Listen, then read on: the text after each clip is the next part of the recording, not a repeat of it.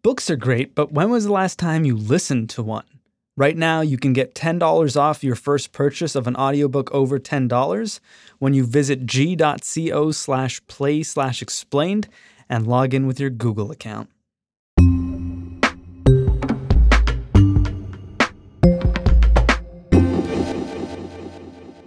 Most reporting and politics and otherwise, you know, you, you get a lot of tips and most of the tips don't pan out. You know, you check something out and it turns out that, you know, the person who gave you the tip didn't really understand the, the, the full details of the situation or what you thought was really illegal is actually quite legal and very common. You know, there's all kinds of reasons why tips don't pan out. That's just part of part of reporting is, you know, you chase down a lot of leads that don't go anywhere.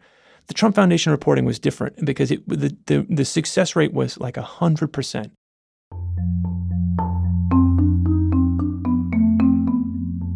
Every time somebody called with you know a crazy story about something that happened or every time you found something weird that looked strange in the documents it, every time you thought there was something there there was. I mean every rock you turned over there was something underneath it that was sort of newsworthy and worth calling about. I've never had that kind of experience before.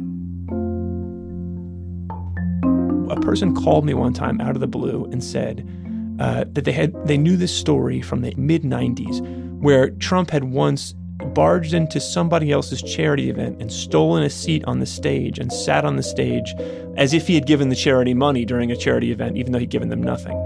And I thought at the time, well, that's ridiculous. You know, that, there's no way that actually happened. Or if it did happen, there's no way I can prove it. And the four phone calls later, I was talking to somebody who was on the stage and watched that very thing happen. The controversy around the Trump Foundation isn't new. But as the Mueller investigation heats up on the country's front burner, the investigation into the Trump Foundation is heating up on the country's back burner.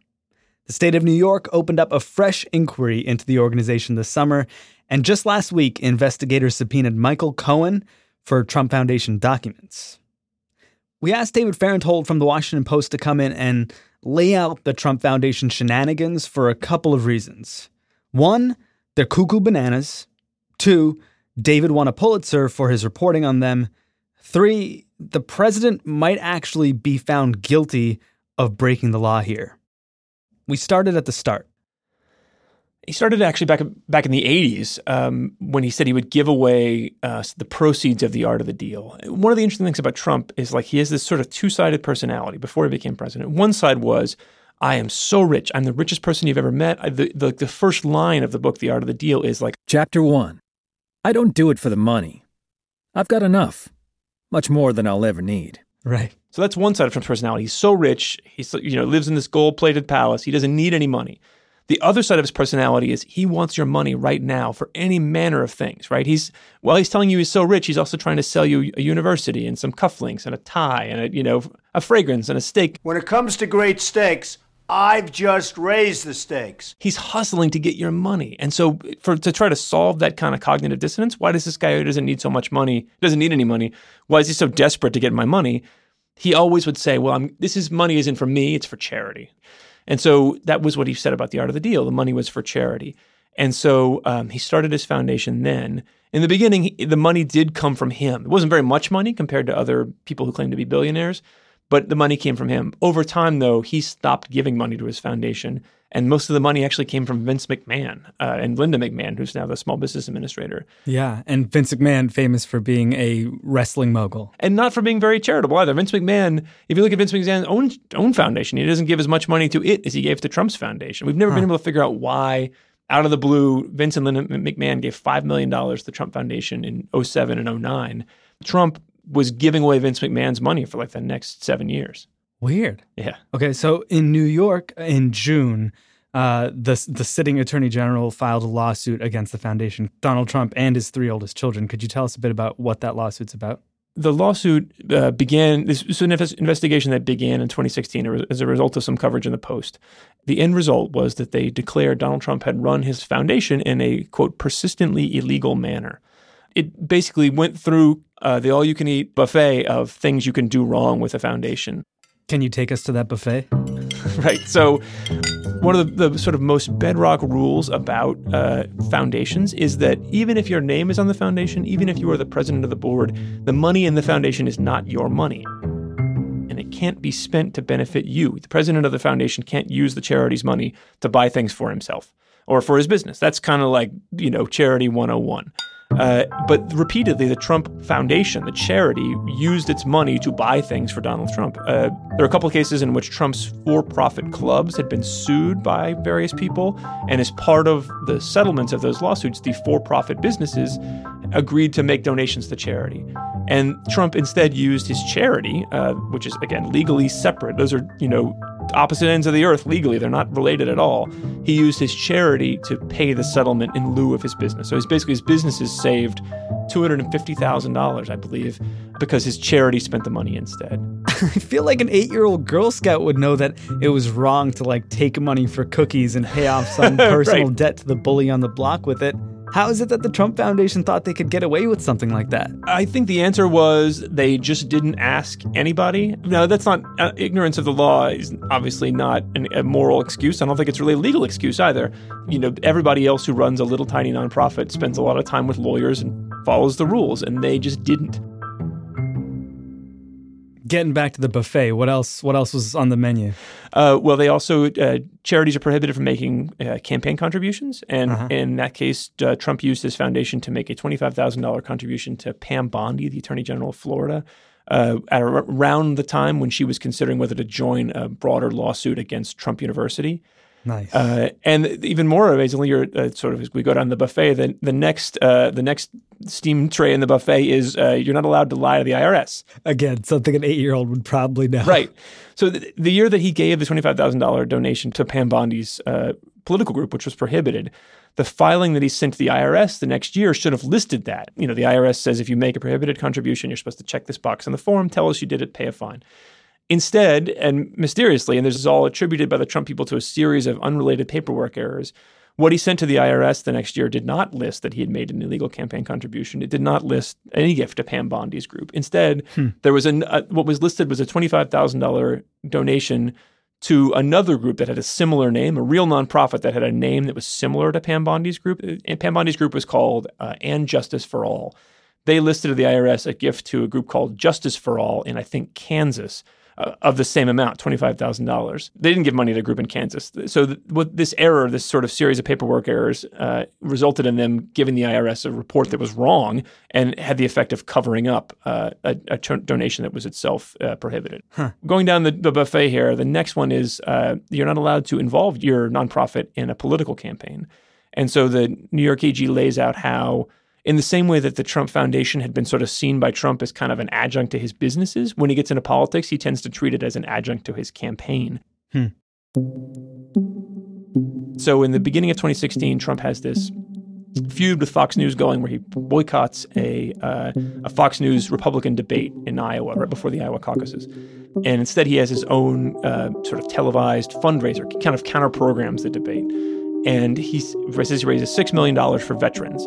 And it turned out that he used the Trump Foundation uh, as kind of the funnel for those donations. So he takes them in during this event that the AG charges was a political event. And then the next few days, and I saw some of this in Iowa, when the Trump for President campaign would have a rally in you know Sioux, Sioux City or in Waterloo, Iowa, or whatever, he'd stand up on the stage during the rally and bring out like a giant golf tournament check uh, from the Trump Foundation and give some of the money he'd raised away to local veterans groups or anything else. So he was using the Trump Foundation's money and its name and its checks to burnish his reputation in the middle of a, of a presidential campaign rally. So pretty conspicuously political. Uh, Right. The, the, the oversized check said uh, the Donald J. Trump Foundation on the top and the payor line. And the bottom, they, they actually said, Make America Great Again. so, uh, yeah, it's, it's hard to imagine a more uh, deeply intertwined uh, charity and campaign. Might one of those giant checks be presented as evidence in a in a courtroom one day? You know, I've, We'll always, have trouble I've been looking for one of those. And if anybody has one, let me know because I would love to see it. Those are collector's items now. Uh, have we reached the end of the buffet, or does this thing keep going until the end of time? Uh, th- there's the only things that are left are smaller, but they're sort of interesting in showing how the lines were blurred. So there were things like he used um, money from his charity to buy a portrait of himself. Actually, it happened twice. He twice bought giant portraits of himself with money from the charity. What do they look like? One of them we located. uh, They're you know they're they're not that attractive. It's like a bad Andy Warhol. right, yeah. People realize that if you were going to have an event at Mar-a-Lago, a charity event that included an auction, you should include a giant portrait of Donald Trump because either somebody else will buy it, or if not, he's going to buy it. He's not going to let a giant portrait of himself go unsold in his own home. it's genius. It's, it's really genius. I'm surprised people didn't think of it. So he did it twice. One time he paid ten thousand. One time he paid twenty thousand.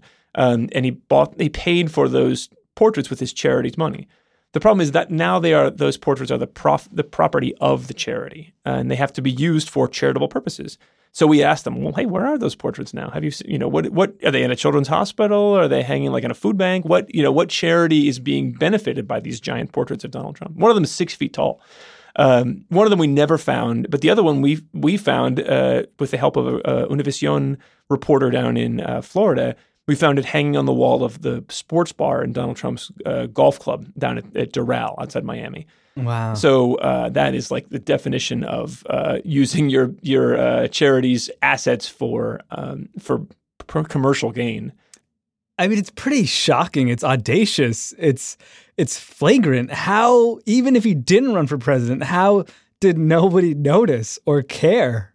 He's one of the most well-known figures in the country, just making a mockery of of the law. I one thing that surprised me in all this was how little uh, enforcement there is by the IRS of these rules. Uh, you know, the anybody who has a small charity, a small family foundation, and my in-laws have one, they live in fear of the IRS. They want to make sure that the IRS comes comes knocking, they have every single thing locked down. And your in-laws not reality TV stars. No, just to be no, clear. no, not not yet, at least. not like names not on hotels. no, no. golf clubs. Small amount of money given to charities in Montana. They Okay. um, they make sure that they do it all right because they don't want to be audited. and they live in fear of the IRS. as does everybody. Uh, and what Trump had figured out was that it's a self-reported honor system. And so the every year when you file your charity tax returns, there's a little box or series of boxes that say, "Did you break the law this year?" And you're supposed to check yes if you did. Uh, he never did. And I think they just if you don't say yes to the "Did you break the law?" question, and you don't have that much money, which Trump's foundation never had that much money in it,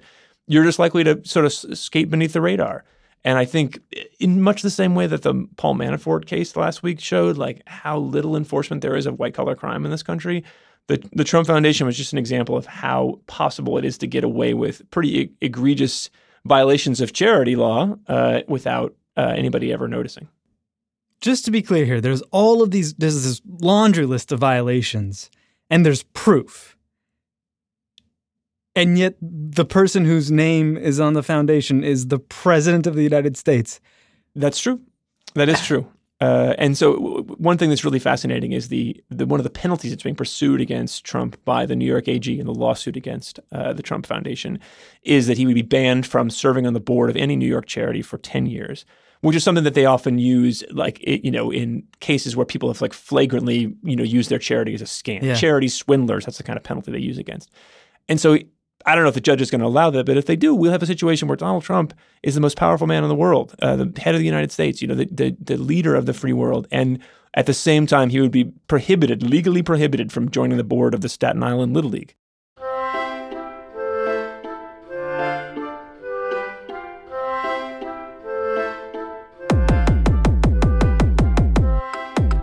After the break, story time with David. This is Today Explained.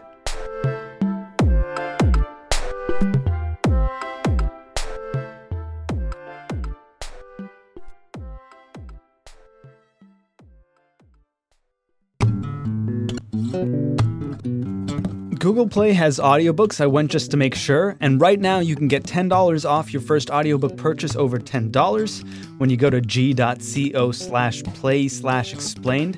One of the books you can grab is 10th of December by George Saunders. One of the most important and blazingly original writers of his generation, George Saunders is an undisputed master of the short story, and 10th of December is his most honest, accessible, and moving collection yet. Writing brilliantly and profoundly about class, sex, love, loss, work, despair, and war, Saunders cuts to the core of the contemporary experience. These stories take on the big questions and explore the fault lines in our own morality, delving into the questions of what makes us good and what makes us human. Also, it's Wednesday, which means there's a new episode of Vox's TV show Explained to watch on Netflix. This week's episode is about political correctness. What exactly is it, and what exactly is it that we're always fighting over? It investigates where the idea came from, and it sheds some light on how our understanding of political correctness has changed over time.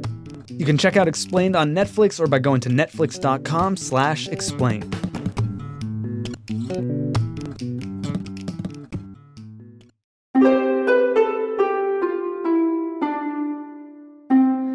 slash explained. I, will I'll tell you. You didn't ask, but I'll tell you my favorite story about the portrait. It was it illustrates the this sort of depth of ignorance. So after we discovered this portrait that the charity had bought hanging on the wall of Trump's sports bar, you know, it seems like a pretty obvious case where with what they call self-dealing, that he had used his charity to purchase for ten thousand dollars a portrait of himself and then he hung that portrait of himself as decoration on the wall of his sports bar. So he was he was using his charity's asset to benefit his for-profit business. Right. And uh, after that, we that story ran. Uh, this guy Boris Epshteyn, who was a spokesman for the Trump campaign, now is a is a, a commentator on Sinclair TV. He called and said, "Okay, well, um, this is the logic. It may sound, and now I know it looks like." The Trump charity did a favor for the Trump business by buying art to hang on the wall of the sports bar. But really, it's the other way around. The Trump business is doing the charity a favor by storing its art collection on the wall of the sports bar. So it's not a favor, it's a favor from the business to the charity, not the other way around. So I you have to check these things out. So I called the um, I called a couple of tax law experts to ask about, you know, is this storage uh, argument does it hold water? And uh, mm-hmm. one of them said, it's very difficult to make an IRS auditor laugh, but this would do it. Wow. Uh, okay. Um, oh, sorry. Irene wants to know if um, something about a seven dollar Boy Scout registration. Oh yeah. Uh, it's another story if you want to hear it. I, we'll take all of them. We love stories. it's just like a fireside chat with me, all my stories about the Trump Foundation this is it's like an amazing reporting adventure as well as an amazing story about Donald Trump. So okay, we'll we'll bring the fire up now. Right, exactly, crackling in the background. Yeah, uh, we could tell we got Trump's foundation's tax returns going back to the 80s, and you could see all the individual gifts he'd given out in that period and to which charities he'd given them. And one of the smallest one was a gift in 1989. Trump gave a seven dollar donation out of the Trump Foundation to the Boy Scouts, the Boy Scouts of America. And so I'm going down the list, and that's the smallest donation the Trump Foundation ever gave out. And I was going down the list and thought, well, that's there's got to be an amazing story there, but I don't know what it is.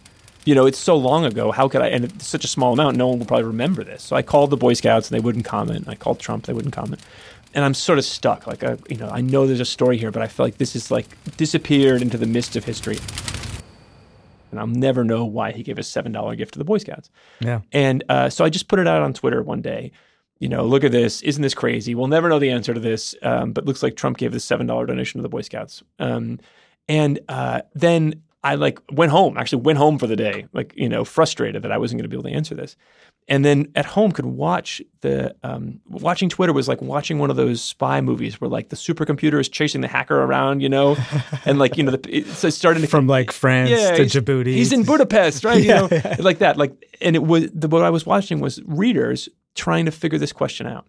Uh, and one of the one of the people thought, well, the, the Boy Scouts sell this like shitty popcorn and, and make people make your parents buy it, and so maybe it was the popcorn. How much did the popcorn cost in 1989? And so, so they they at Trails End Popcorn, which is the popcorn company. Which yeah. And so their social media intern, I'm sure, has never like who's ever mentioned the Boy Scouts popcorn on Twitter before.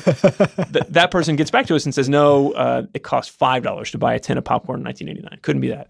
So then somebody goes and finds a reader, uh, looks at. You know, Google has digitized not just old news stories, but old newspapers in general. So just, yeah. ads are searchable too and uh, they found uh, this ad from a newspaper in the fall of 1989 in like Schenectady, someplace in New York. There was in New York City, and it said, you know, Boy Scouts sign up now. Uh, you know, enrollment for the year is just seven dollars. And huh. so that's the year Donald Trump Jr. was old enough to join the Boy Scouts. And uh, so it appears that that was, you know, Donald Trump had just written this book saying that he had more money than he, he knew what to do with. And he used the charity's money to buy his son's membership fee in the Boy Scouts. Holy shit. So I mean, that tells you anything, right? That to me was a sign that from the very beginning they hadn't understood the rules, and or they've been ignoring the rules, and they just considered that Boy Scouts are a nonprofit. We have to pay a nonprofit seven dollars. Like, make sure the charity pays. Make sure it's not my own money. I ask you to reaffirm the Scout oath with your Scoutmaster. On my honor, I will do my best to do my duty to God and my country, and to obey the Scout law, to help other people at all times, to keep myself physically strong, mentally awake, and morally straight. I'll tell you one other one other story that I think really sums up to me like the way we I was talking about Trump sort of the what this shows about the the moral obligation he felt to help other people with his money.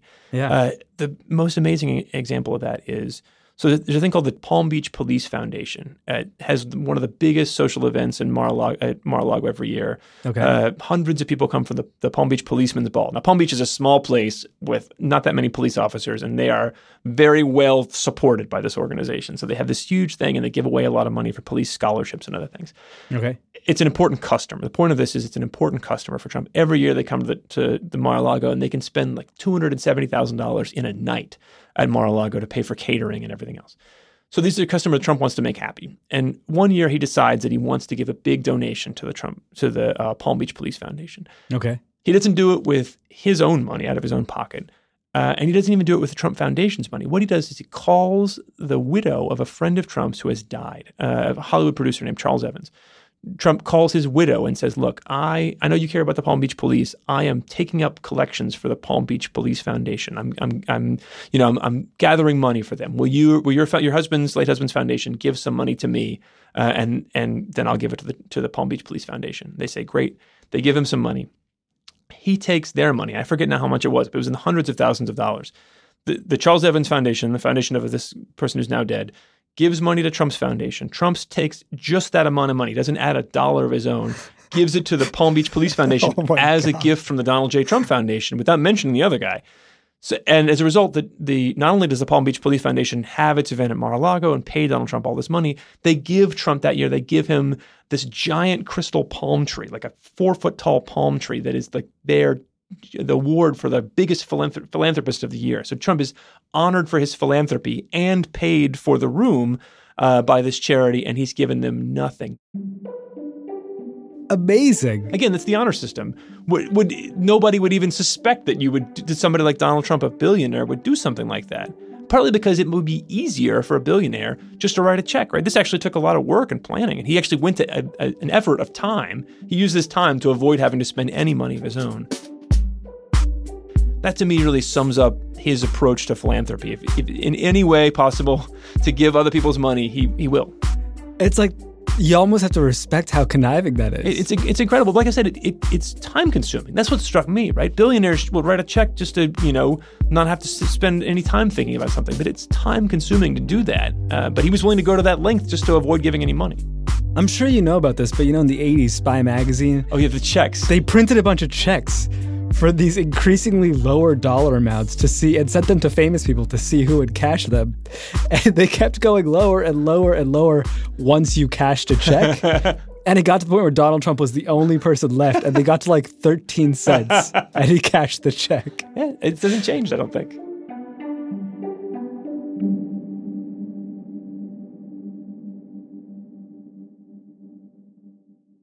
One thing that I learned out of all this uh, is sort of a broader lesson about the president, and I think it's, it's it was novel to say this in 2016, maybe not so novel to say in 2018, is that he has always looked for honor systems that he can exploit. You know, there's places where people abide by the rules or abide by the law, not because the you know the police arrest you the second you break the law, but because there's an honor system there, and nobody would be would want to be seen as having broken the law. Everybody follows the rule because that's what everybody else does, and he gains a significant, although sometimes temporary, advantage by violating that and doing a thing that other people would find unthinkable, and then sort of waiting for the you know the cops to catch up to him.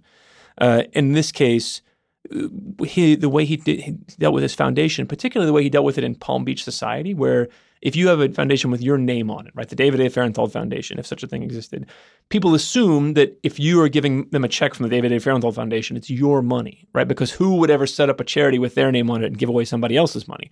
Right. But he did, and nobody exactly what he's doing. Nobody suspected because they always thought, "I just got a check from Donald Trump." Um, the same thing with the IRS. People follow the charity rules not because they believe the IRS will come and arrest them the next year, but because everybody else does it and they're afraid to be the one that steps out of line. He was not afraid to be the one that stepped out of line and you know didn't follow any of the rules, and it worked for a long period of time. You make Donald Trump sound sort of like the guy who like walks up to the take a penny, leave a penny, and then just takes all the pennies and walks out. It's like I just made twelve cents. We've all thought about doing that, but nobody does. Uh, and it just, I think maybe it's emboldening. Once you do it a few times, you realize that you know there's there's a lot to be gained there.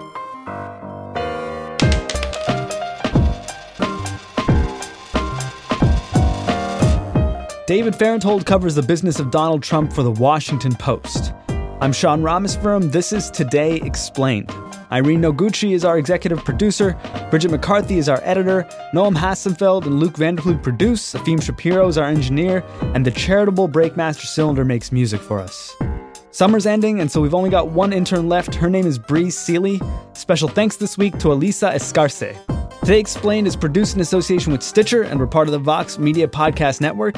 Consider rating the show on Apple Podcasts or Stitcher or wherever you listen. Some of you have, but most of you haven't. It helps other people discover us. Thank you.